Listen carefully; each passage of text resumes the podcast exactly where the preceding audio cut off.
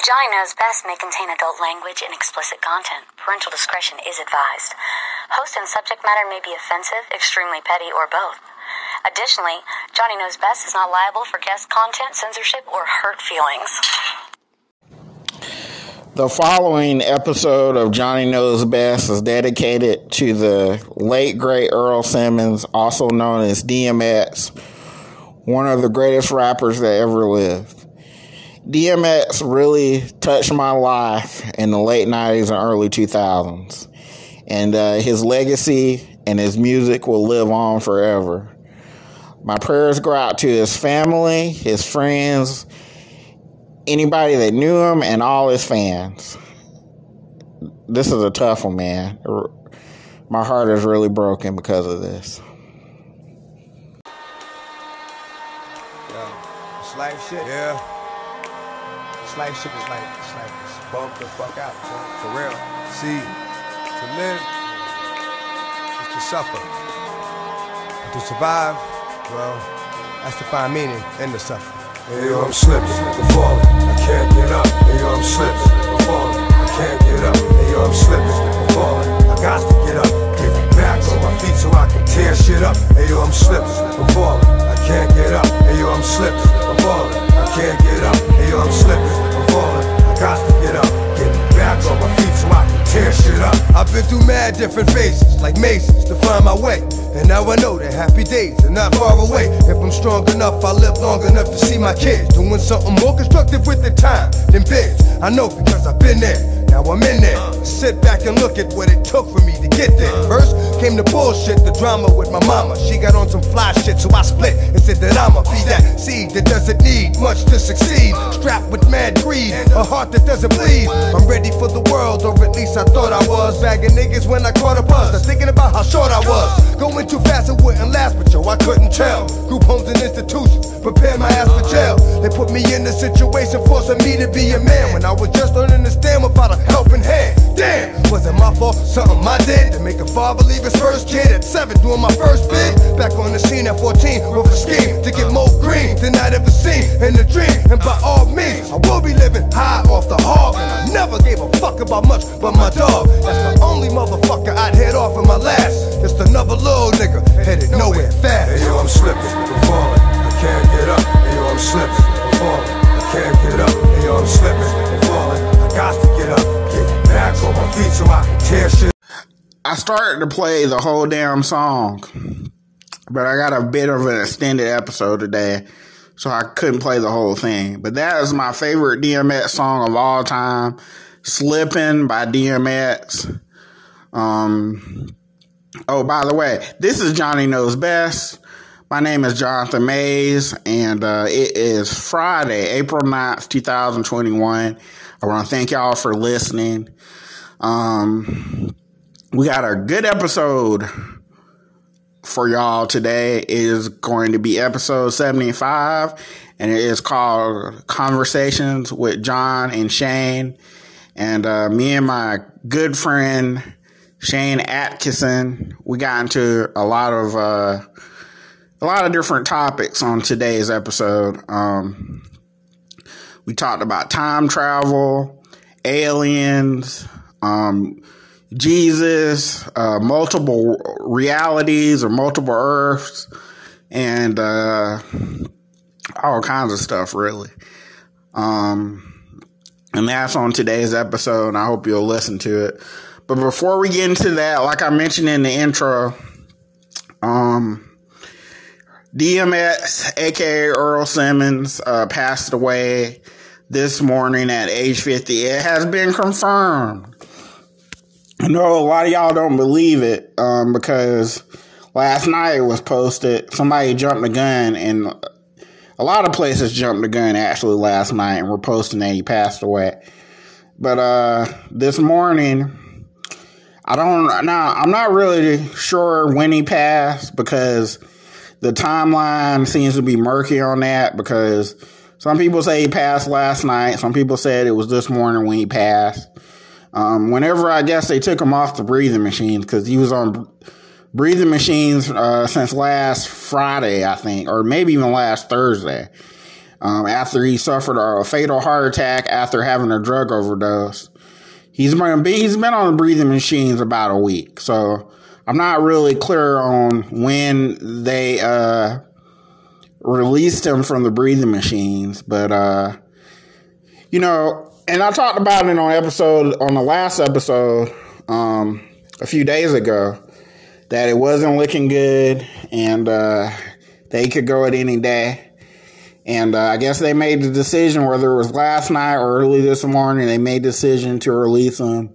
And he's passed, he's gone. Um, it's a big loss to the world of music, the world of entertainment, period. Um, DMX, one of the greatest rappers of all time. I think you should, when you, when you start to, uh, really start to list your favorite rappers, you should be in everybody's top 10 or at least their top 20. Um, he was just that good. And, uh, especially in the 90s and early 2000s, um, he probably was in the top three. Uh, you know, the Ruff Ryders and everything that, uh, he put out, it was just hits after hits after hits. There's a motorcycle in the background. But, uh, yeah, it, it's a big loss. It, it's surprising, but at the same time, it's not surprising given his state this past week. Um, so a lot of us were just waiting for this to happen. But I was hoping I, I am not gonna lie to you, I was hoping for a miracle. I know that didn't look good. I know that his uh, prognosis was grim, but I, I still wanted him to pull through. I still was looking for a miracle. I still was praying for him. Um, I've seen a lot of negative uh, things posted this past week and people just not being as not being what I would think there you know not being what I would think that uh I don't even know how to put it, it but just people just being negative and posting you know we don't look for him to make it and uh you know he's not going to be able to come back from that and, you know, that's with anything. People are always negative. They can be negative in any situation, no matter how serious it is. And uh, I'm just tired of that, man. I'm really just tired of all the negativity. It gets on my nerves. Uh, but at some point, and it's not going to be on today's episode because I already recorded today's episode last night.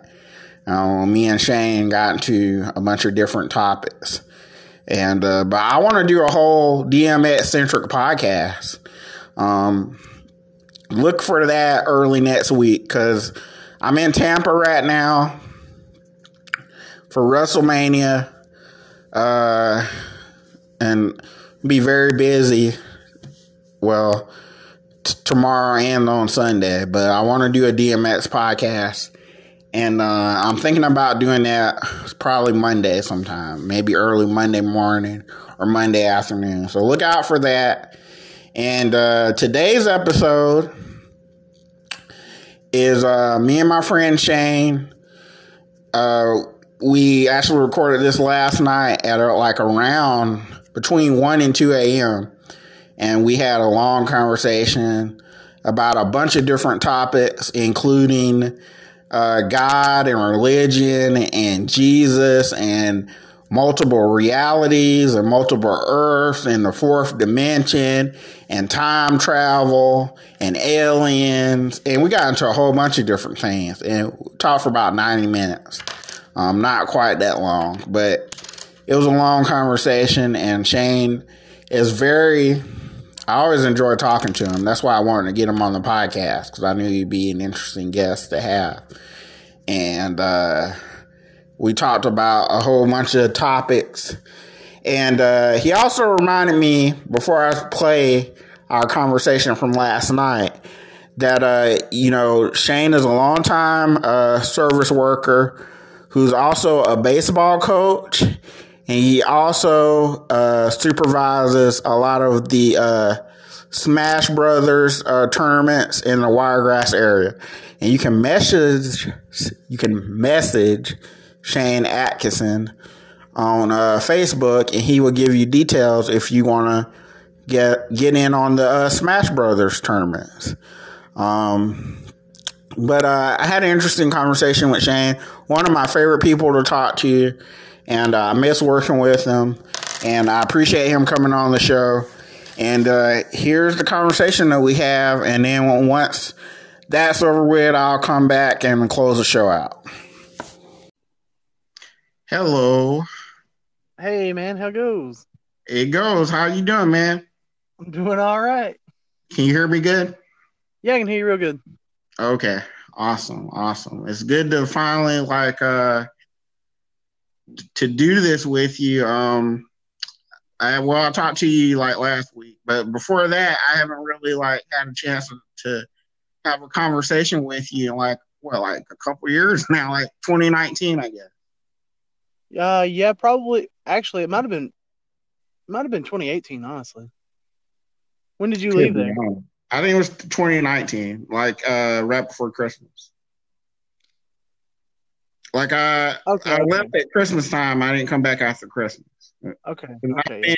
I've been uh, a little over a year now, so that's why I said it had to be 2019. Yeah, it must have been. Yeah, a lot of a lot of things happened in the last year, though. Uh, 2020? Yeah, yeah, yeah, yeah. No, really.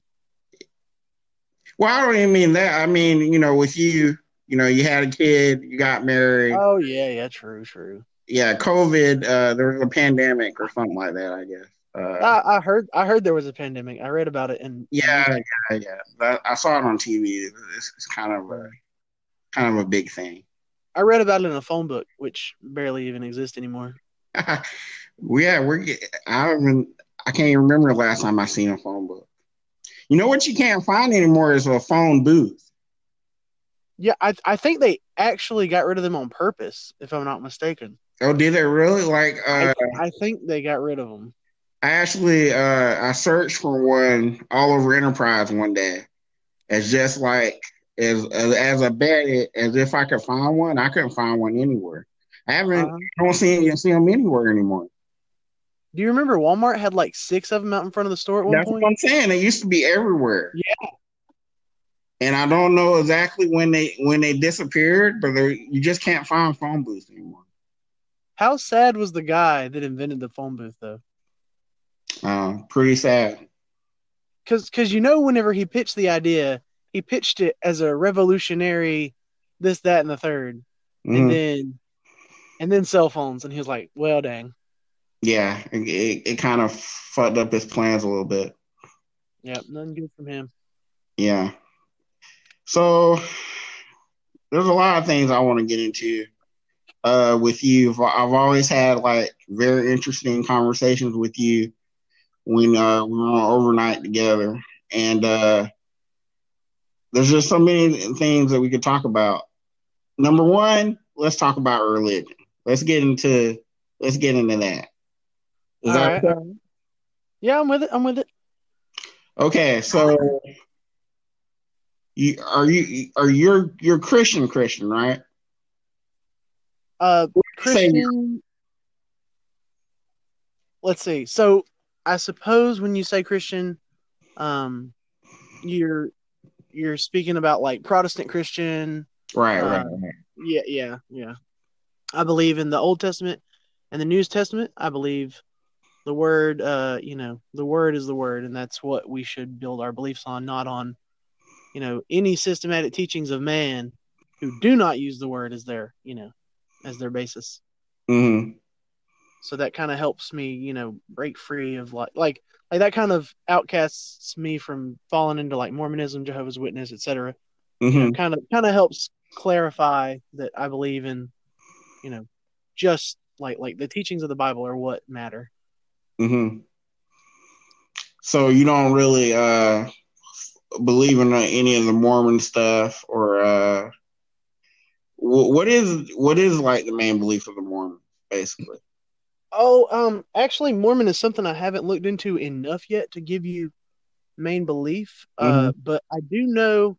I think what Mormonism is is it takes a lot of logic that you could that you could you know conclusions that you could come to like I know they believe heavily in other worlds and other certain entities on other planets, which I don't think is impossible. I don't think I don't think it says in the Bible, unless you know I got a you know a, an interpretation from a translation that you know should preclude that. But yeah, I think it's totally possible there's life on other planets, hmm and and that life could even have, you know, it could even be human soul life. And uh, my personal belief on that, and then this is this is theory. This is not. I'm not saying this is you know what I believe is true. That's what I'm saying. You know, this is kind of the logic that I feel like Mormons took to apply to their religions to to come up with some things that are. Uh, well, the John Smith thing is different. Uh, I I don't know enough about that to quote things, so I won't I won't say that. But I think, you know, anyway, I I derail pretty hard sometimes. No, that's fine. Um, and as far as uh as life on under other planets, so you do believe in life on other planets. Let me ask you this: if if life on other planets is like a real thing, do you think that we all came from one place, like one God or one entity, or, or what do you think about that?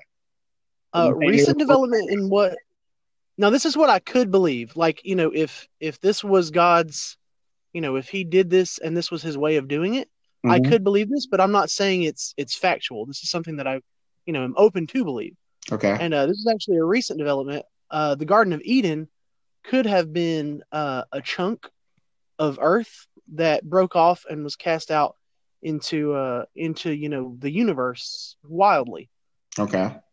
so you know th- because you know it says that it was sealed away and you know never to be found by man and whatnot you know could have been sealed away in our vast infinite universe to for us to never find um but uh, i think the question was you know do i think we came from the same place Mm-hmm. i think that uh th- there there are a few absolutes because of the bible itself right so Adam Adam was an absolute on our earth, okay? And for the sake of you know cohesiveness, any planet that contains life, specifically life with human souls, is an Earth 1, Earth 2, etc. kind of deal. You know, we just number the earths. That way it's easier. I'm sure they have their own names if they exist. Well, I totally believe in that. Earth one, Earth, Earth two. Yeah, yeah, like like it's it's it's totally doable. Um, but I think a couple of things have to be absolute. Like Adam and Eve, I Mm. think they were absolute of Earth one, and then perhaps, you know, from from the the fall of man, you know, other mankind was you know, you know, spread to other places, uh, depending on how that how that came about. Uh, and another absolute, I would say, uh, is Jesus. The Jesus that is on our earth has to be the only Jesus. Like I, I, I'm actually pretty sure Mormons believe in a multiple Jesus thing. Don't you know? Don't quote that. Mm-hmm. But I believe there would have to be one Jesus, and that every other Earth would have to have accounts of our Jesus. You know that. Um, But it's all the same guy. what's that? No. You're saying that this Jesus, our Jesus, is, is the same guy on every earth. No, no, no. The Jesus on our earth only existed on our earth. And a lot of people say, well, you know, whenever I talk to them about this theory, they're like, well, why couldn't there be multiple Jesuses on multiple planets suffering Right. the same crucifixion? Okay. And I think I think it's because uh, Jesus is always a singular. Like uh, Jesus is not, you know, you, you're familiar with the concept of the Trinity, right? right, right. Pretty, pretty confusing. But uh, Jesus is always, as a man, was a single man. You know, he was Right. one singular human. Okay. And uh, I think, but I do think that the every other Earth would have uh, scripture documenting what Jesus did on our Earth. You know, so they would know that Jesus of Earth One was, you know, a Nazarene or uh, was was born in Bethlehem. Okay. I think that sort of thing would have to hold true because our God, being a just God in His judgment, has to offer the same opportunity for salvation to every human soul. So I think they would have to have the same opportunity for salvation, even if their uh, original doctrines were different, uh, such as like, um, you know, maybe they have maybe they have a whole different Old Testament, or you know, maybe their New Testament is just, uh, you know, divine prophecy that they got from some other means rather than the disciples of Christ who you know walked with Christ. So that would be that would be really interesting if that were a thing. Mm-hmm. Let me ask you this. Uh, I absolutely believe into in uh, parallel uh, Earths. Um, right. A lot of people believe that when we sleep and when we dream, you ever have a dream where you may be around the same people that you know, but uh, it may be like a slightly different situation than you know you are in life. Do you think uh, our dreams could be glimpses into these these other Earths or these other versions of ourselves? Is that possible, or you don't believe in that? Uh, let's see. So you're talking about parallel Parallel. realities, correct? As if we, as if we exist a couple of different in a couple of different places, kind of. or you know that that's like a, a you know that's in science there's there's a, a scientific theory that there are multiple like earths all Mhm. existing at once i know we're kind of Okay. that's kind of a big leap from religion to science but i think there there is you can make a connection um Right, right. I'm, I'm just trying to make sure we're on the same page. You're Right. when you talk about parallel realities, you're talking about there's a me right now who is like, nah, Johnny, I'm too tired. I'm gonna go ahead and go home. Right? right Okay, okay, okay. there's a you that ha- has us having this podcast with me and both of y'all exist at once Right, exactly. okay All right. So there's there are a few things to that. All right. all right Do you believe there's an infinite number of of uh realities? yes All right. So is there a reality that exists where there are no alternate realities? I guess there would have to be. Yeah. So are we living in that reality? Okay, that's kind of the that's kind of the like, you know, that's kind of the haha gotcha of it all. Right, right, right. But that's not that's not the main point I want from it. Um, you know, so I'm gonna I'm gonna there are a couple things that that tie into this that I've Okay. actually done a lot of hard, you know, reading into or you know looking into for my own, you know, personal benefit, I guess you could say. So, uh, what do you know about a fourth dimension? Um, not a whole lot. I've heard of the fourth dimension. Can you uh elaborate on that a little bit? Or what you know about it? I am going to assume that that my, this may not be an original. Like I may not be the first person to think this, but Mhm. this is something I formulated on my own. Uh, you know, you have, you know, one dimension is a single direction, like a line, Right, and then you add a height to that, and it becomes, say, a square. right. All right. So whenever you want to illustrate a cube on a piece of paper, you take that square and you kind of add more squares to draw that illusion of the third dimension. Okay. Right. So you can, you know, you can you can visualize a cube drawn on a piece of paper, right? right. And and it's it's just it's really just six squares with, you know, length, width, and depth. Right. So on a two-dimensional uh a two-dimensional plane, which is the piece of paper, we can draw three dimensions. I don't think using 2D rendering we can u- we can visualize four dimensions. Now the Right. problem is we actually see in two dimensions. We have two eyes that see two-dimensionally that utilize uh you know our brain to decide how far away something is based you know on how much our eyes cross to focus in on something. Mm-hmm. Like that's that's you know basics of vision and whatnot. So I don't think we have perception to actually truly visualize a fourth dimension, but I think that you know, given the way every other dimension kind of uh, formulates on top of itself by you know multiple iterations of the previous dimension, I think Mhm. the fourth dimension would be our number of existences and our and and the number of basically times that we exist. So we do somewhat exist infinitely. Interesting. Right. Uh, I think of it as smears. Like you, you smear. Like I have a cube, and and I don't have a way to visually represent it, but there's multiple existences of this cube, not just inside the cube or outside of the cube, but it's the cube's existence continuing to exist. So if you have one cube, and and you know the base unit is one, like uh like say we're using inches, you know that the one dimensional line is one inch long, the the uh two dimensional square is one square inch. Okay. The, the three dimensional cube is one cubic inch. And since we don't have any terms for the fourth dimension, our unit is is you know one. It's one existence. So so I think there is a lot of existence. Um and and this kind of brings me to to, to the issue of time travel, Okay. and I I don't believe there's a means to do it, um, but if there was, I think that um, that we have to be in the absolute front of time right now. Um, Okay, what do you mean by that? Uh, like we're the most absolute of the future. Like I think we're as far into the future as as is possible. I don't think it's possible to go forward. Um, I know about time dilation, and that's a whole nother horse of a whole different color.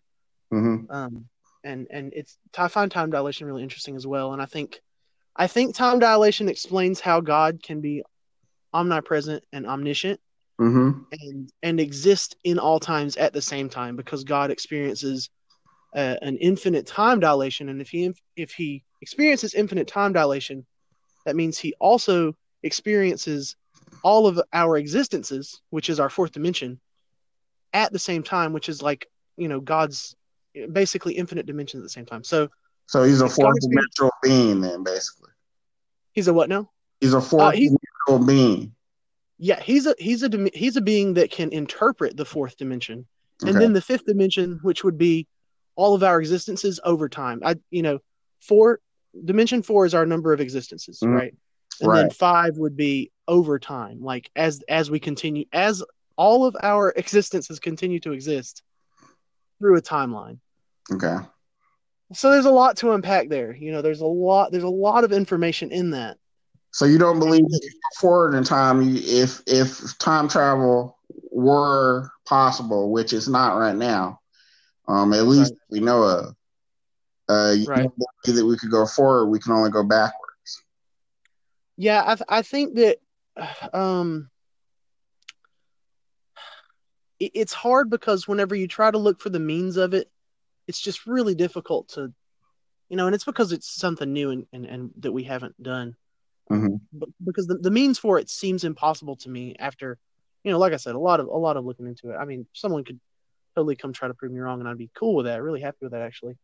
Um, but yeah, I think I think that we're the the foremost of the future because depending on which version of time travel you believe in, such as like, um, like the Back to the Future thing, where you like crazily alter the future. Mm-hmm. You know, like uh, like Marty goes back and you know his mom has a crush on him, doesn't get with his dad. He wouldn't have faded away. He would have immediately ceased to exist. And then when Marty ceases to exist, the, the the past is unchanged. And then Marty just comes back, and then he wouldn't really have any bearing on the new future because he, you know, he essentially becomes the new timeline, and you know, your own existence would be perpetrated by your own timeline. So it's kind of there's really no destroying the future by changing the past kind of thing that would happen, um, Mhm. except that you live out the entire timeline in the first place. Like you don't get to go back, kill Hitler, and come back and there's, you know, a whole new thing. No, you come back to your own timeline. So Yeah, that's the Avengers Endgame uh, version of time travel, where nothing you do really affects your own timeline. Yeah, that's because it's because everything is is event based and not time based. Like things don't exist in the actual, you know, what you would call the fabric of time, Mhm. which is kind of an abstract idea, but you know, things don't just exist in a linear timeline. Uh, Right. and it's it's even hard to think of it as branches as well because then it kind of seems like they all stem from a point. hmm And uh, a, a lot of that is is pretty, you know, abstract kind of deal. hmm There's obviously obviously no way for us to prove it. Yeah. Well, the best time travel uh, movie that I've ever seen is uh, a movie. I don't know if you ever saw it called Predestination with uh, Ethan Hawke. I have not. It's a really good movie on time travel. Uh, basically, well, I want to. It's it's hard to even describe, but uh, basically, in that movie, you know, nothing that you you can't uh you can't change the past. Anything you do to affect the past, uh, basically will cause what whatever wherever happened happened.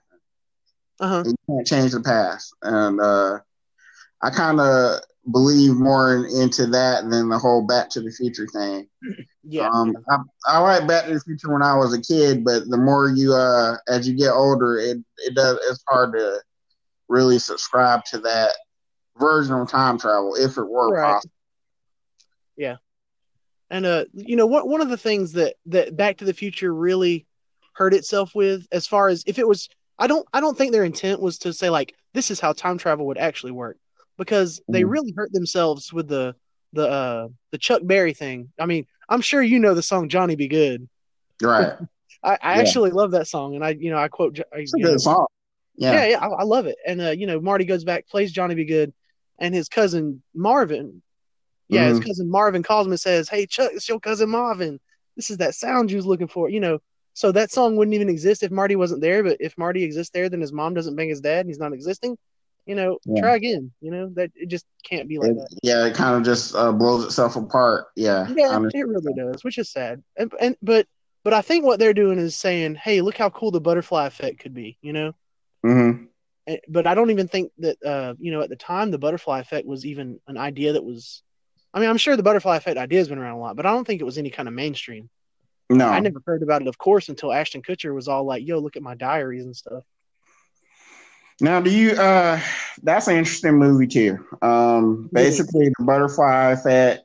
Uh, what he goes back in time, like what, what through his memories. Yeah, anything that he had written down, he could revisit. Yeah. And they made a couple shitty sequels to it too, but Oh man, that- did they ever? yeah, um, that's an interesting. It's an interesting movie. I don't know if uh, I really believe in that either. Um, Yeah. Well, well, you know the in the movie the the time travel aspect is totally un unrelated to the butterfly effect itself. right. Yeah. the butterfly effect is more more of a uh, in my opinion a mathematical standpoint hmm of of how um you know you know cause and effect reality that we live in Like if you could go back uh, to 9/11 and stop 9/11 from happening, would that cause a better future or a worse future that we live in now? Mhm. Um, because all those people would have lived instead of died. It's kind of interesting to think that. Yeah definitely i, I agree for sure Yeah. I, I always like to think of you know things that would have or would not have caused other events to transpire Yeah. and and i think i think uh, history books kind of let us have a a non supernatural version of that you know they let us look back and see you know that maybe hitler was a little bit crazy you know so maybe the next guy who starts saying your hair color's wrong your eye color's wrong you know maybe we can kind of nip that in the bud Yeah. Well, a lot of uh, a lot of recorded history is uh, history is a funny thing. Um, like written history because Mm. as you get older, you find out things that uh, you weren't taught when you were you were a child. You know, and uh, it kind of the stuff that we learned in school really did does influence how we are as adults. oh yeah and then uh, you really like uh, the last i would say the last like five to ten years i've read i've learned a lot about history that i never knew you know in junior high and high school yeah that was because i just had to read and just had to do my own like independent research on a lot of things Yeah. There's a there's a big silent lie that they tell in schools, and and it's it's or a secret lie rather that there's no bias. Like they they teach things as if as if it's singular. Like you know when they talk about slavery, they Mhm. they talk about how you know Lincoln did all this fantastic stuff. They don't they really don't tell you that Lincoln had slaves build his monument. You know like things like that right right they don't they don't tell you that Lincoln was all you know was a, a slave owner they don't they don't tell you lots of things like that and it's and I think you know if they have good intentions I think it's because they want you to have a hero to look to um, Mhm. and, and and it's I don't know if they'd be able to teach children that like hey slavery was completely normal at the time you know like there were tons of people who were just like you know it was it was basically they thought it was a right to own slaves so black people own slaves what's that uh, some black people own slaves Yeah, yeah. It's it's not like it was just it wasn't a crazy idea, and and it's Yeah. hard to explain to children, you know, times of a different culture or culture cultures of a different time. I said that backwards. Yeah. hard to explain that to kids and it's hard to give them the proper scope but in you know in the same vein it's it's kind of i think we should teach social structures before we start getting into things like that personally Yeah, I believe so too. Um, because when you don't, um, I think it it causes a lot of other issues down the road when you don't. yeah yeah i think uh i think there's a minor issue with our education system currently i think we put focus on things we shouldn't until later Mm. Well, the main thing is they try to uh, paint America here in the United States. They try to paint America as like a you know a super country. We always we always do what's right, and we're never the bad guys in situations, and uh, we always win. And uh, you know, the whole thing is like a false uh, a false idea. Yeah it's, it's easy to say that we never do anything wrong when we get to say what is and isn't wrong though you know Right, right, right. you Exactly. know, we we're we're a bit tyrannical in some ways by by you know vesting that armor of we're doing what's righteous by our own standards though so it's like well yeah Yeah, I can totally understand why uh, people that grow up in other places uh, don't like America before they even, you know, step foot over here. Yeah. I can totally I, I get can it. see why they get you know an even worse depiction of America too though. You know there there's Oh, yeah. there's bias everywhere. There's it's hard to be unbiased. You have to you have to You're right. really you have to really cut a lot of things out of which you know like what you already know if you want to truly even remain unbiased. It's, it's barely even worth it. It's best to just say hey i have some slight bias towards this. Here's what i think. And then people can you know at least know that you're supporting the, the topic you know like that that they they know you've at least presented what you want to present. Hmm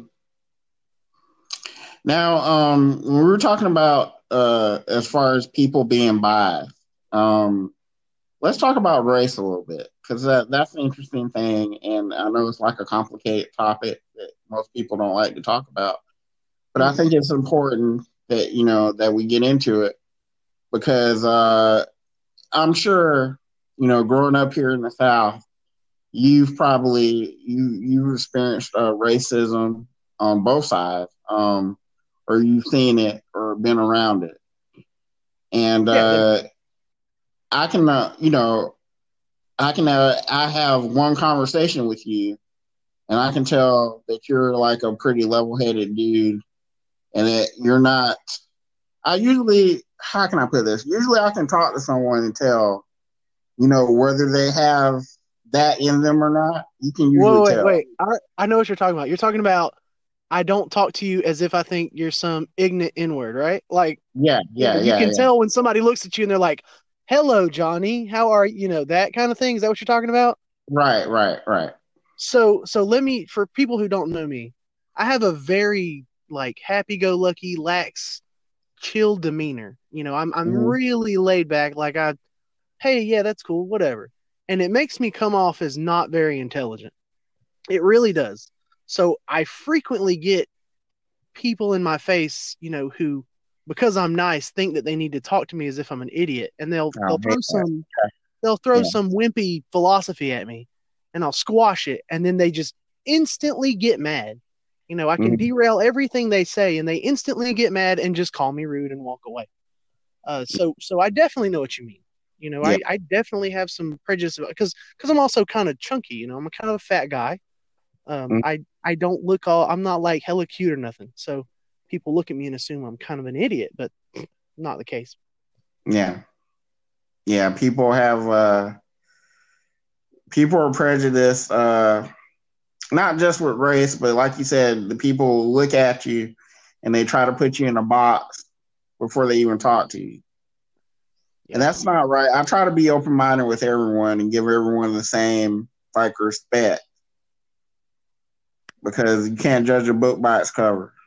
Yeah, I, I I've actually, you know, it, it, and like I said earlier, it's really hard to remain completely unbiased. And you know, there have been times in my life where I've I've gotten that reality check where, you know, I've done the same to somebody else where you know I look at them and immediately because they're doing a certain thing. I assume this thing, and then you know, after you know, ten seconds of talking with them, I immediately feel guilty for assuming, you know, this negative thing that I had, and it's it's hard to do that. It's really hard to do it when you see it a lot.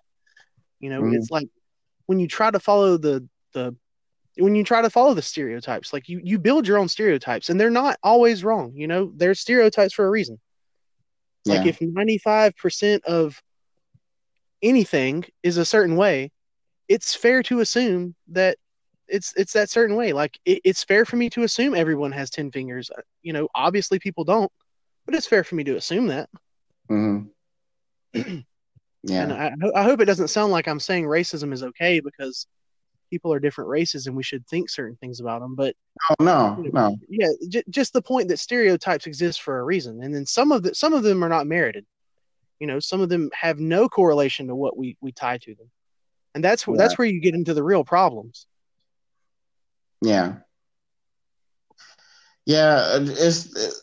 I think it's uh, more prevalent down here in the South than in other places. Um, you know, things get passed down uh, from generation to generation. Um, but uh, I always, uh, you know, I grew up around a lot of.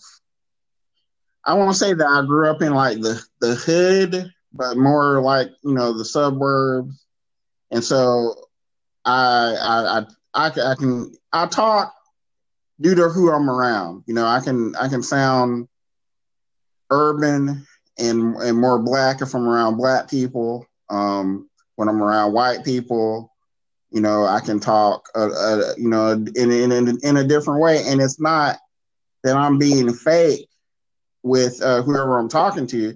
That's just who I am. I, I just I can I can be around anyone. I think. Yeah, yeah, yeah. That's that's kind of you know it's kind of like you're stereotyping, really, Right. and and it's not and, and and stereotyping gets a bad rap because Everybody does it. yeah, yeah, and the the thing is like stereotyping isn't isn't inherently good or bad. It's it's good stereotypes and bad stereotypes, not not not right or wrong stereotypes either, because you know they're they're not obviously not right or wrong if it doesn't apply to every single case. Mhm. Um, so so you know it it's it's kind of like an adaptation almost you know? Like you you because someone presents themselves in a certain way you know they have a certain culture about them that that you expect them to to to take part in. Hmm A lot of times too, uh, you know, people look down on us too for uh, what we do for a living sometimes. Oh Yeah. Yeah, I know you know about that. oh man i love it it's my favorite like, you know honestly that's my favorite thing about working at mcdonald's uh you know hmm disclaimer Yeah. everybody i work at mcdonald's Yeah. that's one of the things I love about it because, you know, every every double digit IQ person in the world thinks they can go to McDonald's and feel good about themselves. And, uh, you know, a lot of times it's easy to let it go, but when they get blatant and belligerent and and just all up in your face, you you just got to respond sometimes. Well, everybody thinks that they can work at McDonald's, and the truth is, most of y'all listening to this can't work at McDonald's because you don't. Man, You have to have you have to be mentally and emotionally strong uh, to work at McDonald's, especially for as long as we have. Um, Man, I'm telling you. it's it's very it's very stressful. It's it's physically taxing, and it's not just something that anybody can do. But I know people, a lot of people, uh, you know, this whole minimum wage debate, uh, which doesn't matter to me if it's fifteen dollars an hour or you know or not. But the whole thing is, well, people at McDonald's just flip burgers, and uh, you know that's all they do. Uh, you know, I, I saw, I've seen that so much on social media, and that that's what always pisses me off. I could care less if, if uh, they raise the minimum wage or not, Yeah. but I just don't like this whole depiction that uh, anybody can work at McDonald's. It's not that big a deal. No, in in a vacuum, there's not any task at McDonald's that is difficult. In a Right, vacuum, I agree with that. Yeah, yeah, yeah. That's the thing. That's the thing people see. They're like, "Oh, what do you have to do?" And then you tell them what you have to do, and you're like, "Oh, I can do all that." Okay, yeah, but can you actually do all of that? Not just I can do each of that. There's a big difference in doing each thing and doing everything. There's a really big difference. Yeah, how many times have we seen someone come in and work one day and quit, not not come back? All the time. right. And, you know, honestly, like, you know, su- I'm a super prime example. You know, all through high school, uh, and even even late elementary school, it's you know people talk about dropping out, quitting school. You know, that's something they'll they'll tell their teachers all the time. I'm going to quit school. You know, that's big mm-hmm. proclamation from all the seventh through tenth graders. It's you know I don't need school, and the teacher's response was generally, "You're going to end up flipping burgers at McDonald's." oh yeah, yeah. yeah. So the the connotation of McDonald's is not just it's not new. No, it's not new to social media. I'm sorry, right. none of you snowflakes came up with the idea that McDonald's sucks. This is not new. Right? This has been drilled into our heads all our lives. You're right. yeah. Yeah.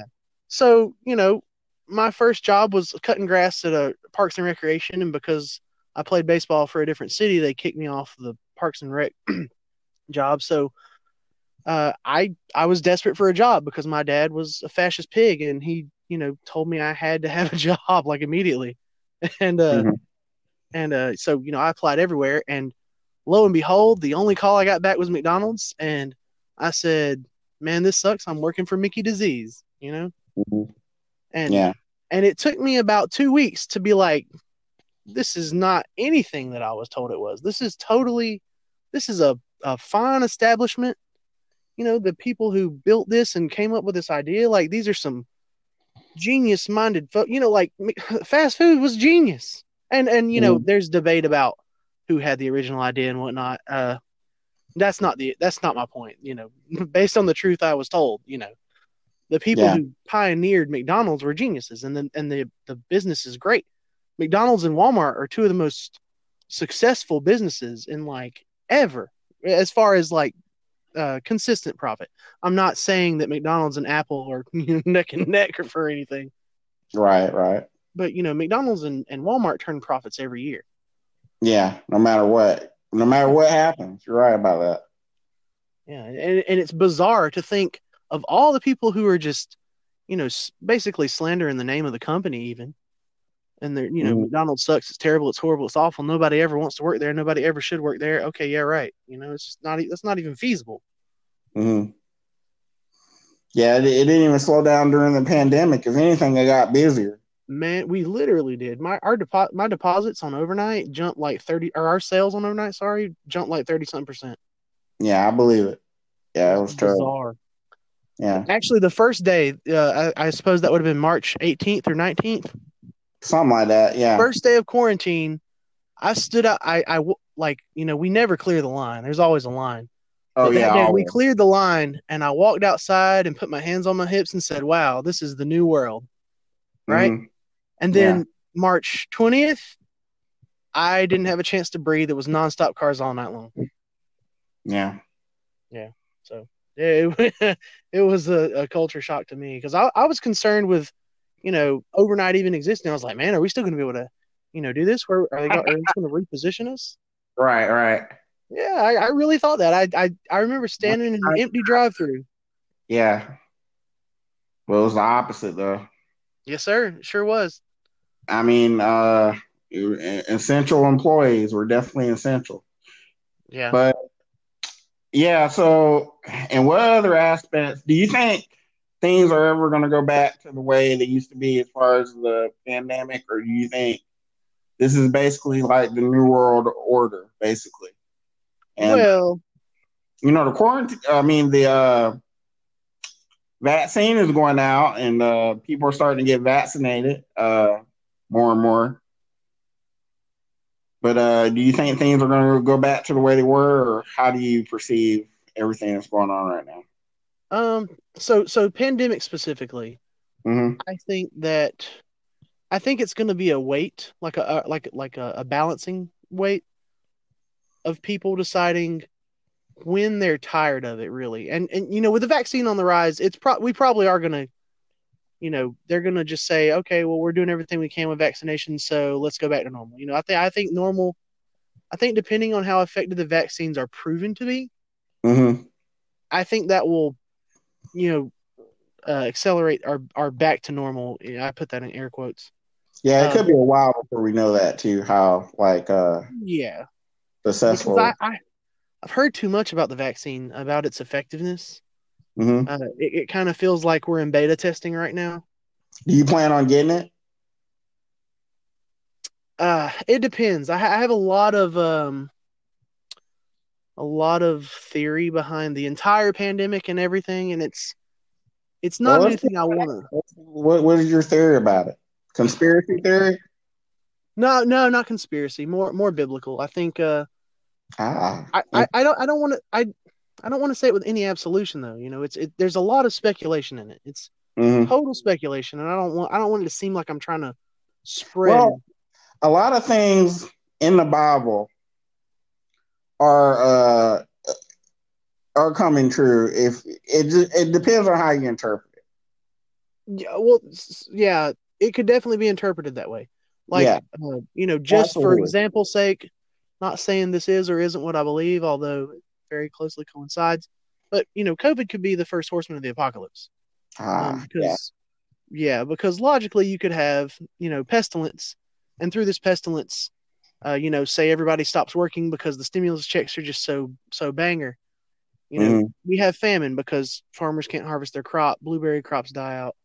Um, you know, we're not getting enough food into places, and then in that panic, you know, it would ensue a war. You know, even another another you know civil war among any nation.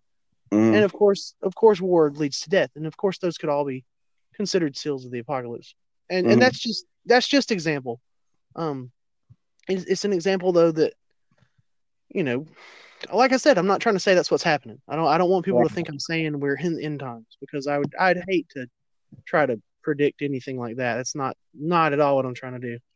Yeah, because a lot of people have predicted that, and then you know, um, well, yeah, that's a difficult thing to uh to pinpoint because a lot of things are up for interpretation. Like you can interpret things one way, and then you can interpret things another way. So yeah yeah so so i'm, I'm gonna go all the way out to over the fence in left field real quick Okay. All right. So, you know, if you look at all the Israel Palestine uh, you know, Trump stuff, right? This Mhm. this is this is cons- this is conspiracy theory. Can we put this in like its own segment of conspiracy Okay. theory? Sam, this is a conspiracy theory. Gotcha. All right, yeah, this this can be its own little segment or whatever, right? But you know, Trump had good relations with Israel. You know, Okay. America's the last country supporting Israel and whatnot. Everybody's pulling out of Israel, and Trump's like, "I love you guys." Biden's not so much on Israel. Uh, he was he was actually really, really lackadaisical when the uh, Israeli-Palestine nuclear. I think I'm pretty sure it was Israeli-Palestine nuclear treaties and whatnot. And he was like, "Oh, we don't really care what Israel says. You know, we just want to get this thing signed." And Israel's like, "No, we don't like that." It might have been Iran, but like I said, I'm not sweating the details All right. and and you know so biden's burning this bridge with israel Mhm. and you know a lot of end time prophecies say that once the israel you know loses its last you know backing supporting whatever that that's when you know we can expect to see the antichrist come out. Mhm. and you know and and after the building of the temple for the third time the third rebuilding of the temple in jerusalem well you know now that trump's out of office and biden's burning that bridge who does israel still love? They still love trump. Trump's still pumping money into israel.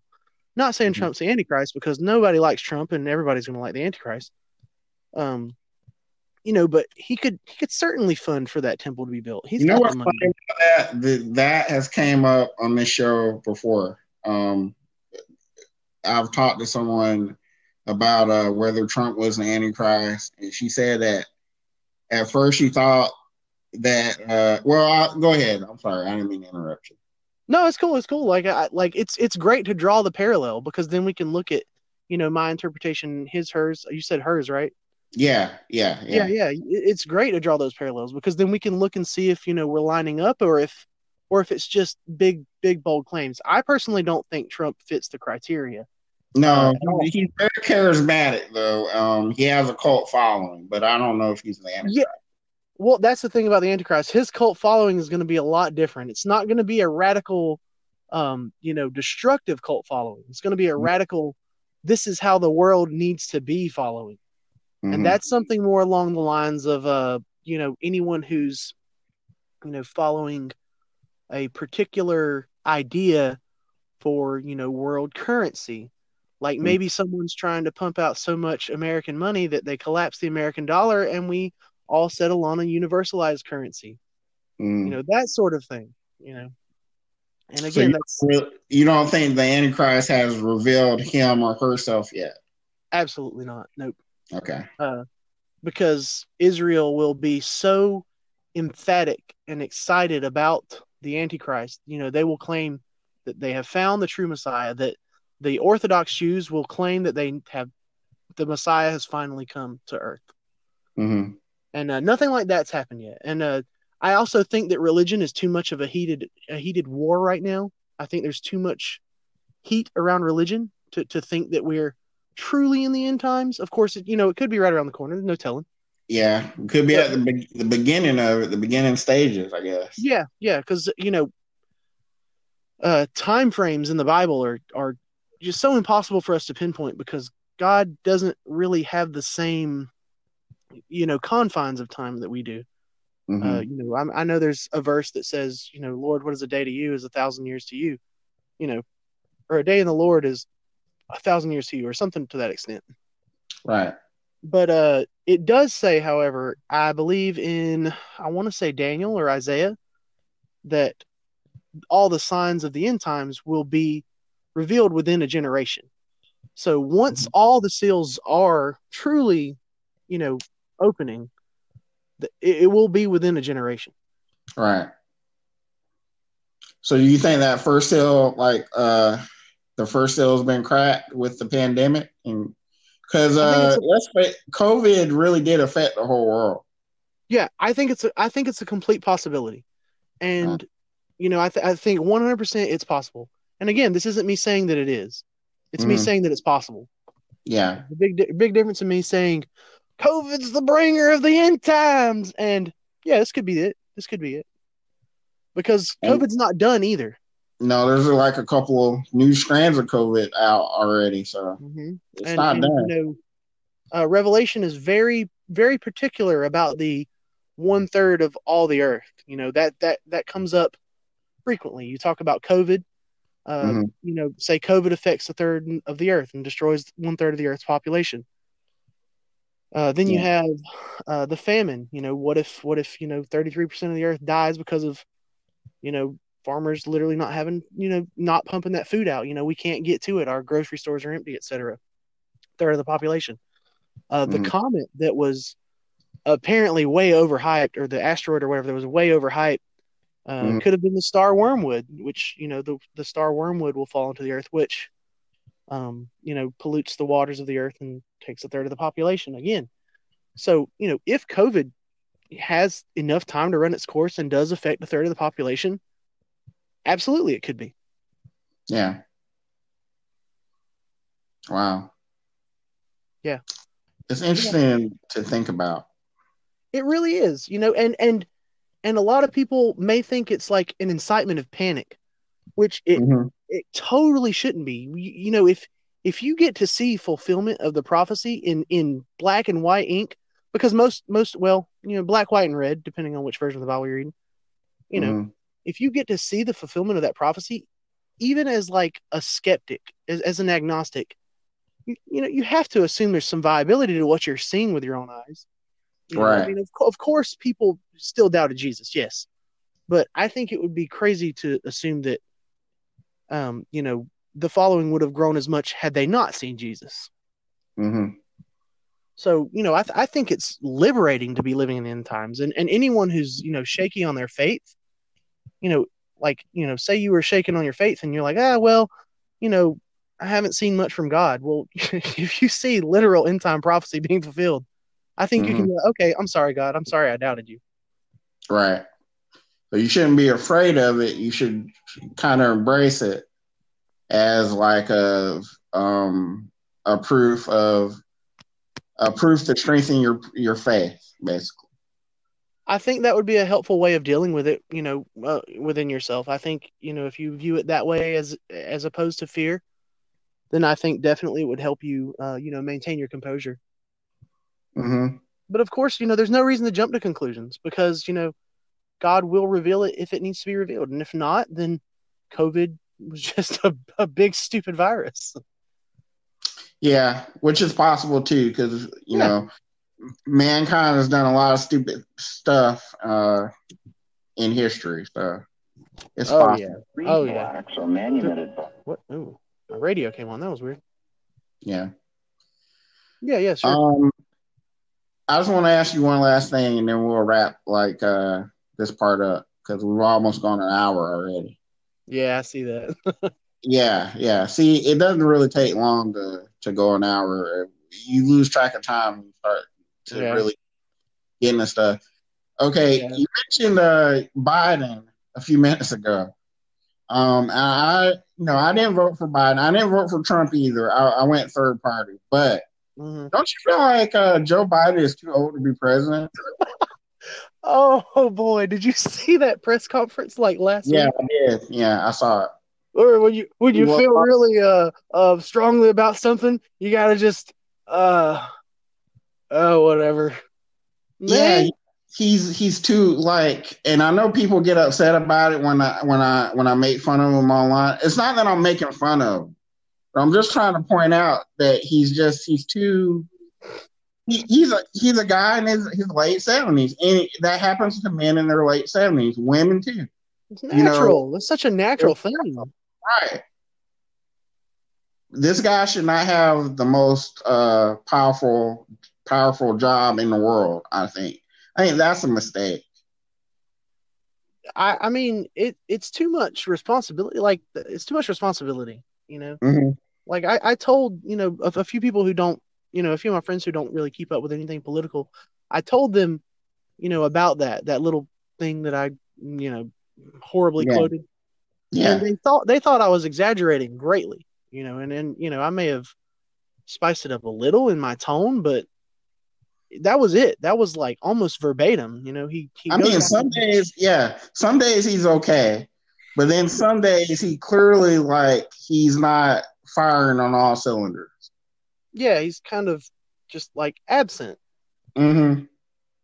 And it's like And like uh, I don't know. bad ventriloquist yeah, I, I think the whole thing was to get Kamala in place. Uh, you know, because she's yeah gonna. yeah That's what I believe it is. I don't really agree with her on a lot of things. Uh, whenever I saw Biden running and, and he won the primary, I was like, this man's a fucking proxy. mhm. Like this is a straight up a proxy. You know, uh, Yeah. some someone referred to him. I won't say the name because very controversial name. Referred to him as a Trojan horse. Right, right, right. Yeah, I just don't feel like he uh I don't know. He may make it uh this whole term, but uh I know some lady was uh asking him one reporter was asking him a, a week or two ago if he plans on running again. And he was like, Yeah, I, I plan to. And I'm like, that's oh man, that was that was be your. 80s or you know it, i just don't think the president should probably they should probably limit it like 65 tops something, or or they should have some sort. They you know they should have to be tested for certain. or yeah cognitive test like trump was Yeah. in the 70s too but trump was like a sharper he's like Yeah, a yeah. sharper than than biden That's the thing. Like when you look at Trump, he's clear. Okay, it's hard to word this. Trump, Trump knew what he was saying. Mhm. What he said was mostly dumb, but yeah he knew he totally was in control of what he was doing. right right right and and realistically, in my opinion, electing Trump was just like a big fu to to the system, kind of. hmm And and he just like policy wise, he was fine, but man, the things he said, like he just did, he didn't, he wasn't the president to me. Yeah. I don't agree with him either. Like he's just not of uh he's not a great person, to be honest with you. Um yeah. He's okay uh businessman, I guess. Um, you know, he's pretty Well- successful. I think you have to say he's a fantastic businessman because look at his money. Yeah. Money, money is business, and I think he's got that one okay. hmm I just believe that uh, a lot of people back Trump because he made them, like you said, he was like a, a shot to the system, basically. Yeah. I, Yeah. I also think that people identify with Trump, you know, because Yeah, they saw Trump making himself look crazy on social media, and people do Right. that all the time anyway. I think they were like, "Hey, this is this this is my president," you know, this is this is me. Mm-hmm. Mm-hmm. But the problem is with uh, Trump and with Biden. I think if you get behind any of these these guys and you put them like you know you put them in that in that level to where nothing they can do is wrong, and you back them no matter what, I think that's when it becomes a problem. Yeah, that's that's you have like to find faults with everybody. yeah, that's that's where people that's where people start losing humanity.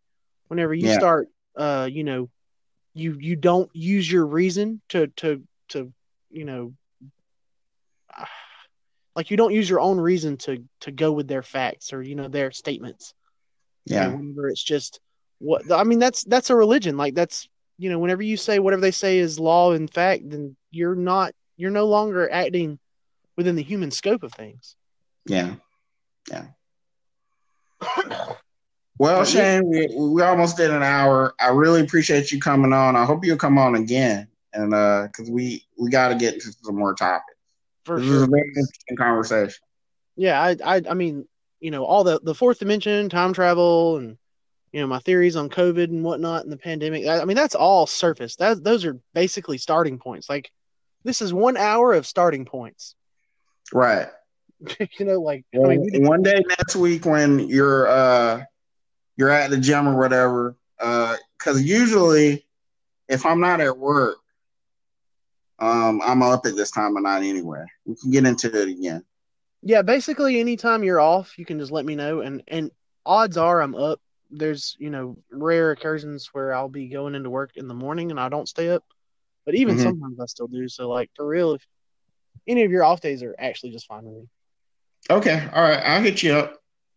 all right then johnny How- how's your son doing? How's Karen doing? Oh man, dude, I haven't Link talked is so cool.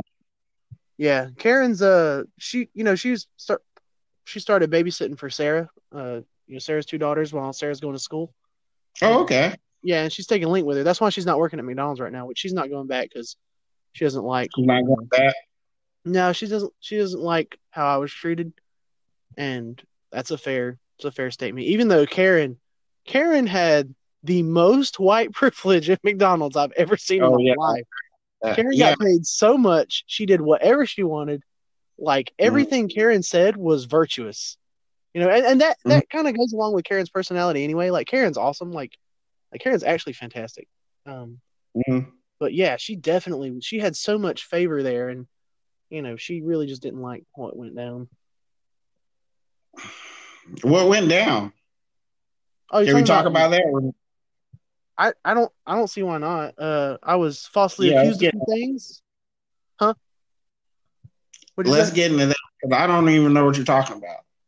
Oh, okay. So, so um, it is store policy that if there are less than three employees on the clock, the Mhm. manager on duty is to shut down the store because it's a safety violation. Right? That's that's in every. Really, I didn't even know. Yeah, I didn't know that either until another store manager told me and was like, "Hey, why are you here with just you and so and so? You can't do that." Blah blah blah blah blah. That's a safety violation. I was like, "Oh, I didn't know that." So I looked it up to make sure they weren't just you know you know how people talk about policies. Yeah, people just say stuff. whatever. Right. So yeah, in, in in Fred, it says you know in in the training devices, it tells you that you know less than three people in the store, you got to shut it down. Um, I, I suppose they would probably make some exceptions for like, oh, it's twelve o'clock and you know my other closer had to leave, or you know it's like you know just finish your closing duties or whatever. But Mhm.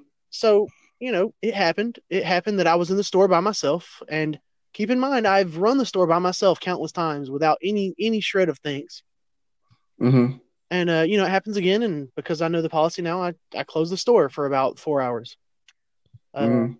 And then it happened again within the next two weeks. And I did the same thing, and then lo and behold, four months later, I get Like some called. time by. What's that? I said like some time went by, like four months later. Yeah, this happened in March, uh, shortly after the pandemic, possibly Okay. possibly in April. And then here we Mhm. are in late August. I get a demotion because I closed the store and costed sales and this, that, and the third. And uh, he uh, he brought up some things that that actually didn't apply at all. And I was like, that's not even. I don't even. You know that doesn't affect me. That's not me. That I don't. I don't. I don't work this shift. I don't. You know that has no bearing on me. Why are you bringing this up? And uh, what was really interesting is uh, one of my write ups leading up to that, you know, because they do the progressive coaching thing, Mhm. was for I forgot one night to do the meat book. We all know how the meat book is, right? Yeah, everybody forgets me. Right. Well, you know, he had some new hire managers and they were lying on this, on this legal document and lying about times. They were saying that we were cooking steak, which we didn't have anymore. And Right. just straight lying on it. And, you know, I brought, I was like, hey, you need to let them know. And there was nothing done about it. But, you know, I got rid of it for one day. And then I even, you know, I even took pictures because I'm slightly petty when it comes to my, you know, my work ethic being Oh, I know. falsely Right. criticized. I get a little heated Right. about that. And Like then- you document. Yeah, I and, and I had Yeah. two instances consecutively of another manager not doing it, and there was go figure there was no reprimand, and so I brought Mm-hmm. it up and still no reprimand. Um, so it was extremely personal. I don't know why. Um, you know, I wouldn't even have you know logical speculation as to why. But it was clearly personal. Um, Mhm. you know, sales, labor, none of the none of the things on paper that you could say, you know, oh hey, you're not doing this. None of that did I fall short. hmm Um, statistically, I was the the more productive manager, but that doesn't really have much to do with what you're doing. Really, it's just the customers that make all the difference there. So I'm not saying I I was a better manager. I just say statistically I had better numbers.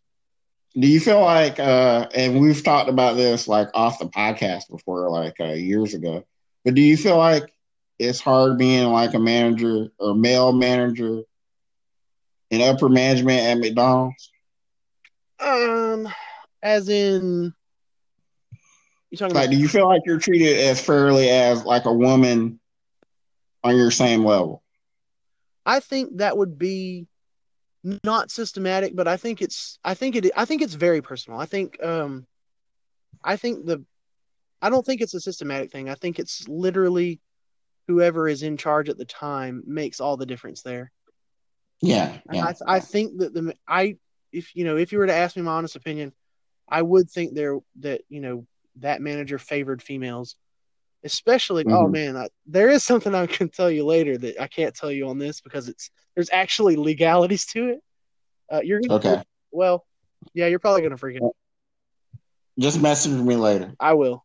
Um, you know, so so I, don't- I don't think it's I don't think it's specifically. You know, my bias could say that it is. You know, oh, it's hard to be a man in a woman's job. You know, that also makes me sound like a, a bigot. But Well, you're not only a male manager that, that that has said that though. That's the thing. It, it wouldn't be just you saying that. I've heard that before from other. yeah, yeah, I think I think our system. I think you know we're all owned by the same guy. And, and now now let me let me go on the record and say Jerry is extremely fair. The owner of our McDonald's chain is an extremely fair guy.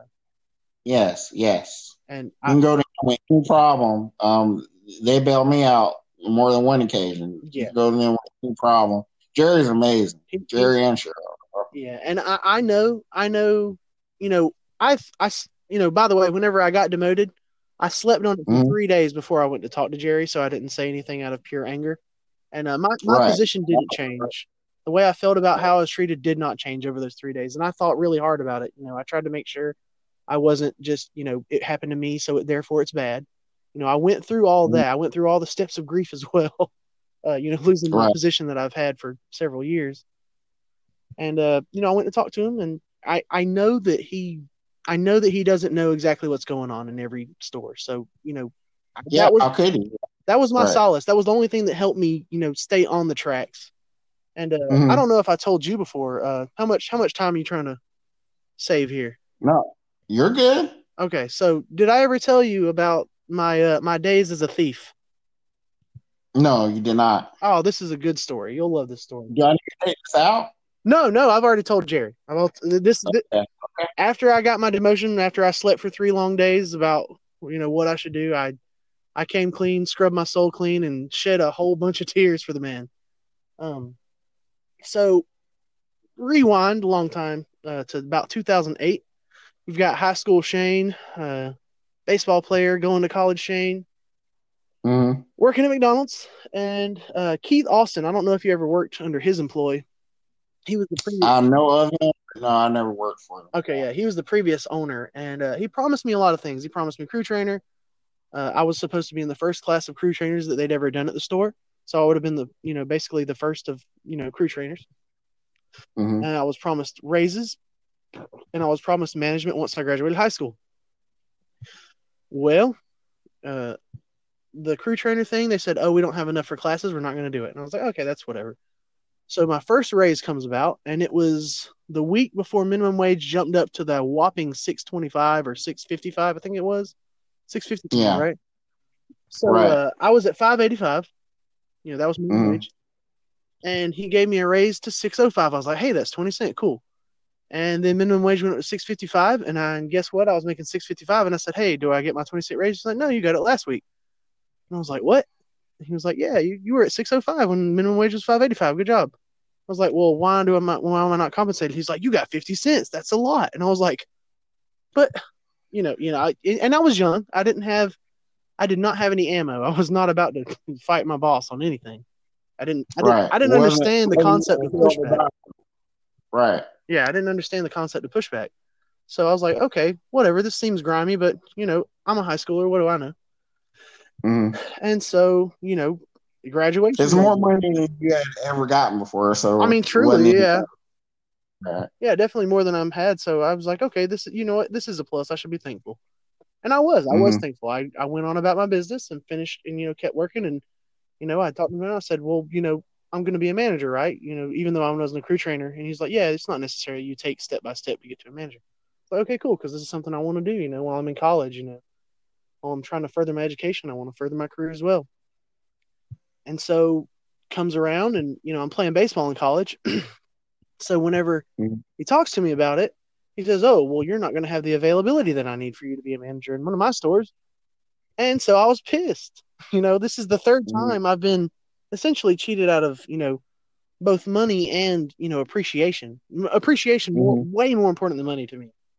Um, Oh yeah, yeah. like like easily like 90% more important than the money I'm making. I, I understand what you're saying. I'm the same way. I'd rather be appreciated. It's not about money or even a title. It's, it's I, I, I want recognition. Yeah, I'd rather be a crew member that gets appreciated than a, a crew trainer that does not get appreciated. Right, right. Easy. I'm the same way. Yeah. Yeah. And, and so so baseball player Shane has the three strikes you're out mentality. So Keith Austin struck out with me. Um and and working overnight, you- you're on a limited crew. Mhm. I, th- I think you're aware of that. Yeah, I'm aware. of And um, you know, all throughout the night, I was really good at my job, and of course, I wanted to be appreciated because I was good at my job. So I would help make sandwiches. I would help, you know, I'd help the kitchen team. But while even though I was by myself in service, and you know, I was so fast and so good, and so good at math that I could mentally calculate prices of orders, mentally calculate the overage in my drawer if I did if I, um, you know, voided off like say a drink here and there. I'd void off a drink every now and then, you know, get my drawer up up in cash, say my drawer's over 50 bucks, whatever. Uh, Mhm. And then, you know, because I know where the cameras are, because I'm not blind, I would uh, I would take the money from the customer. If they paid with a big bill, I would, you know, use some sleight of hand and crumple the bill up and palm it in my uh, you know, palm it in my palm with my Mhm. you know, the back of my hand to the camera so they couldn't see the 20. And I would, you know, look like I was putting a $20 bill in the till. And, uh, you know, in the camera blind spot, I would just slip it in my pocket. So, you know, that's minus 30, you know, or that's minus 20, sorry. So, whereas my drawer was over $50, it's now over only 30. And, you know, because I was, I'm really good at math, I was able to, you know, mentally calculate how much money I could take and win. And if, you know, Mhm. if things got sour, I could just, you know, like, there was actually one time, you know, uh, Christina Turtle, right? Yes. Yeah, she uh she was on to how I was keeping up with things, and actually it was totally unrelated how she caught me. Uh, I was giving a girl a free drink because she was cute, right? And she Right. thought she thought I was giving, you know, she thought I was doing what I was actually doing. So she she went to pull my drawer, and I panic rung up everything, and my drawer was one cent over after she counted it. So uh, I'd actually dodged the bullet there. Um, Mm. and you know I didn't get to steal that much money that night. And but regardless, that was my method. That's how I did it. I stole, uh, based on my calculations, I stole about fourteen thousand dollars Wow, you kidding me? over over time. I didn't do it in one night, obviously. How long? Uh, several months. Uh, the, the I did the math on it, and uh, I would have made more than than the store manager at the time. Wow. Yeah, yeah. That's about fourteen grand. And and now now keep in mind during this time there was a transition. You know, Keith Austin into Jerry, right? Mm-hmm. Um, so what happened was this is this is where the story gets even better because I'm not proud of what I did. Um, I guess I'm proud of my my ability to pull it off, but I'm not proud that I did it. Uh, Mm-hmm. so I'm I'm working, I'm by myself, you know, lousy night, terrible customers, busy as heck. Store looks like trash. And uh, you know Cheryl, right? Yes. Cheryl walks in and she said, What's going on here? And I'm like, Oh crap, this is you know, and I was like, you know, they told me she was the owner's they told me she was Jerry's wife and you know, owner's wife, and I was like, Oh crap. And I was like, Oh, you know, we've been busy, I haven't had time to clean up. And she's like, Okay. And you she walks to the back and I was like, Man, she's going to write me up right now. I know she is. And so I got mad, you know, I instantly got mad. And uh, you know, it, you know, red in the face, but I was still keeping my composure with the customers. And uh, she comes back with a mop bucket and starts mopping the lobby, and I was like, "What? This is not the owner. Yeah. This no, this is fake." You know, and I and I. I, I ignored it. Right? I I said, "Man, that's cool, but you know, there's no way this is real. You know, this is this is Twilight Zone crap." so Mm-hmm. you know, no remorse, no remorse right now. You know, it- it's in the back of my head, but no remorse. And then no no less than or no more than two weeks later, same kind of situation. I'm actually in the store for about four hours past my shift because Mhm. the opener didn't show up, and uh, one of the I think it was the grill manager didn't show up, so they were super short staffed. And I was like, yeah, free money, whatever. I don't have anything to do today. And uh, Jerry comes in, and I was like, oh, fucking the real owner now. Okay, we'll we'll get to see some true colors here. You know, Right. that was me. This is all I've ever known. Keep in mind, you know, a cheating Yeah. lying Yeah. Yeah. uh, owner, employer, whatever. And so, same thing. He kind of asked me what's going on. He's like, "Why are you, you know?" He's like, "What's going on here?" You know, and, and you know, it's his money, you know. So of course he's, you know, frustrated, Right. you know, seeing his store not run well. And so I explained it to him because, you know, in my smart alecky tone, and he jumps on fries, and I hate fries. I hate doing fries. And this man who has to do nothing to make his money jumps on fries, Mhm. my least favorite position.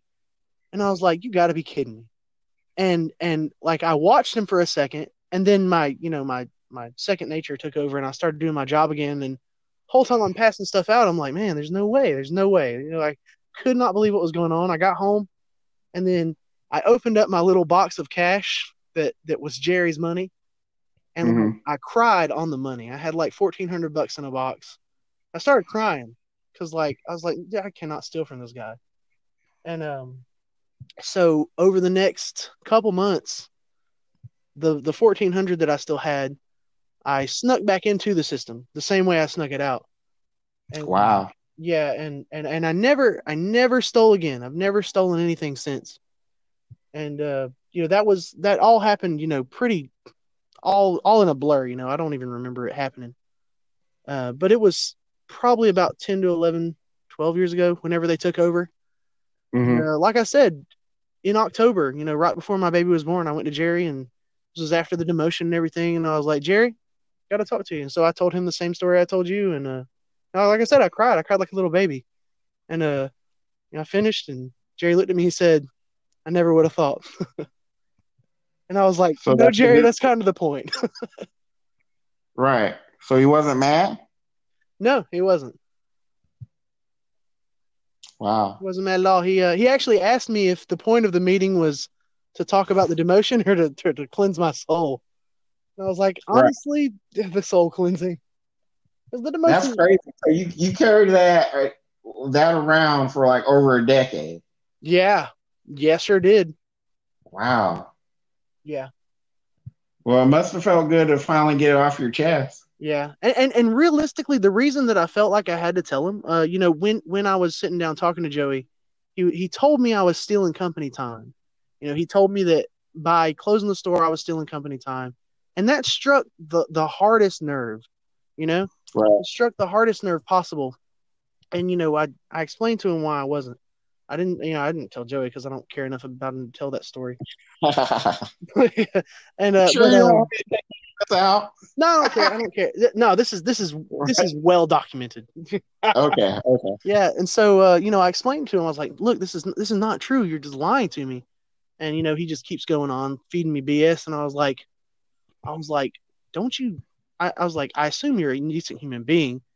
He's like, "Well, I used to be," and I was like, "Well, okay, let me rephrase that. I assume you at least care about the store." And he said to me directly, in quote, "I don't give a shit about this store anymore." And when he did that, I just signed the paper and walked out. Joey said that? Yeah, he said that to me to my face. You know, after after like why do you why are you writing me up then if if you don't give a shit? Like like why would you tell me that, man? Like I like that's when That all the perfect. respect disappeared. The, all the respect disappeared. Right. Wow. Yeah. But yeah, that's why I don't steal anymore. That's why I, I no longer steal. Yeah. I mean, it it's hard to uh to not respect Jerry and Cheryl. It really is. Oh They're- man, you you have no idea. To a certain extent. Like uh they're really like stand up people. Yeah, I mean, especially considering I went in with the notion that they sucked. You know, like not Mhm. only is it hard to not respect them, it's hard to, with the preconceived notion that they suck, continue disrespecting them. Right, right. So That's why people always ask me why I always come back to McDonald's. I'm like, they're just really good people. You you like to work for them. You really Yeah. do. yeah, Now the people in between uh, them and us, some sometimes you don't like working for them. understatement. Yeah, that's the problem. Is the people in between. But uh, you know, they're really good. The owners are really good people. yeah, they really are. Yeah. Uh, neat neat point here, also, Johnny. Uh, this actually helped me. You know, since we've already broken the religion barrier and what I believe in, this Mhm. particular situation helped me a lot. Helps me a lot uh, when it comes to judgment and when it comes to uh, convictions, or you know, Mhm. or temptation. Temptation more than anything, because I, you know, I actually still have um, pretty pretty fierce temptations to steal things. Uh, I actually will will look at things and ponder the ways that I could get away with stealing it. I'll you know Mhm. come up with a plan in my head. Like I'll go Ocean's Eleven and just you know play out the whole thing and like where are the where are the points that I could you know relieve myself of any reliability or responsibility in the act. And Mhm. I do that. I still rummage through the stealing of things in my head all the time, and it it's strange, you know. I I feel like now I can truly discern temptation and you know a sin of the heart because Mhm.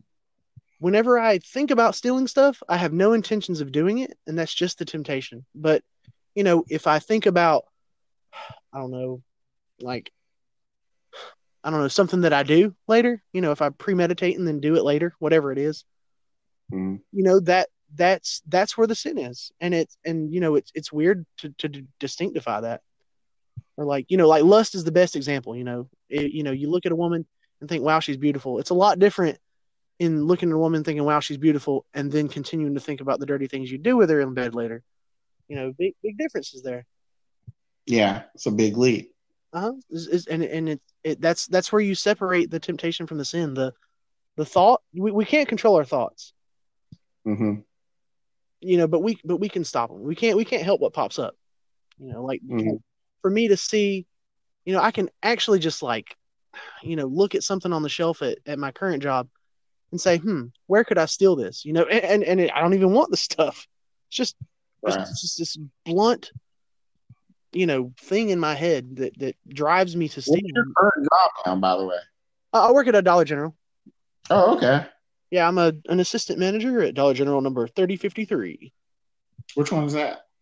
uh the one right here beside planet fitness Oh, okay, okay, okay. Yeah, yeah, Yeah. I used to I used to go in that one all the time um, when I lived. Uh, I lived, you know, over that way. Yeah, yeah. We, most Yeah. of our most of our traffic is foot traffic. Yeah. Yeah, man. Wow. Well, we got into a whole lot of different topics, and uh, it was a very interesting podcast. It really uh, was. Um, You sure you, there's nothing you want? Because I'll put this up just like uh, as as we've uh, recorded. You don't want me to take anything out. No, I don't. I don't. I haven't said anything that I wouldn't. You know, I wouldn't say otherwise. You know, I don't. I don't think that I'm. You know, I, in my in my scope, like the audience is everyone. You know, like right, I, I, right. I mean, we didn't even do anything controversial. We didn't talk about abortion or genders or or or anything. You know, we didn't talk about any controversial stuff. Well, we'll get into that next time. Yeah, I was gonna say minor politics, like you know, minor political, you know, great grandpappy Joe Biden type stuff, but that's it. Yeah, yeah, yeah. All right, man. Well, I appreciate you coming on, and I hope you'll come on again soon, uh, sometime next week. I'm off Monday. You're off um, Monday. Yeah, I don't go back till Tuesday night. Okay, cool. So I hope we can uh, get into, or you know, anytime after that, I'll I'll tell you what days I'm off, and if we can do it, we can get into it like late at night. This was a great. Con- You're really good at this. Oh, I mean, I just, you know, I'm just talking to you like I would any other time. You know, that's all. That's all a podcast is. Is just a conversation. Yeah. And, but it's really hard to get people to to to do it because they get like uh emotional. They're very apprehensive about it because they think uh I don't know what they think, but I, that's what I tell people. It's just a conversation. People are too busy trying to take a stance on things. Is is really what it is. Yeah. All right. Well, I'm gonna. I'll probably put it up in the morning because nobody is gonna really listen to it right now. So I'll post it in the morning. All right. Cool. Cool. Well,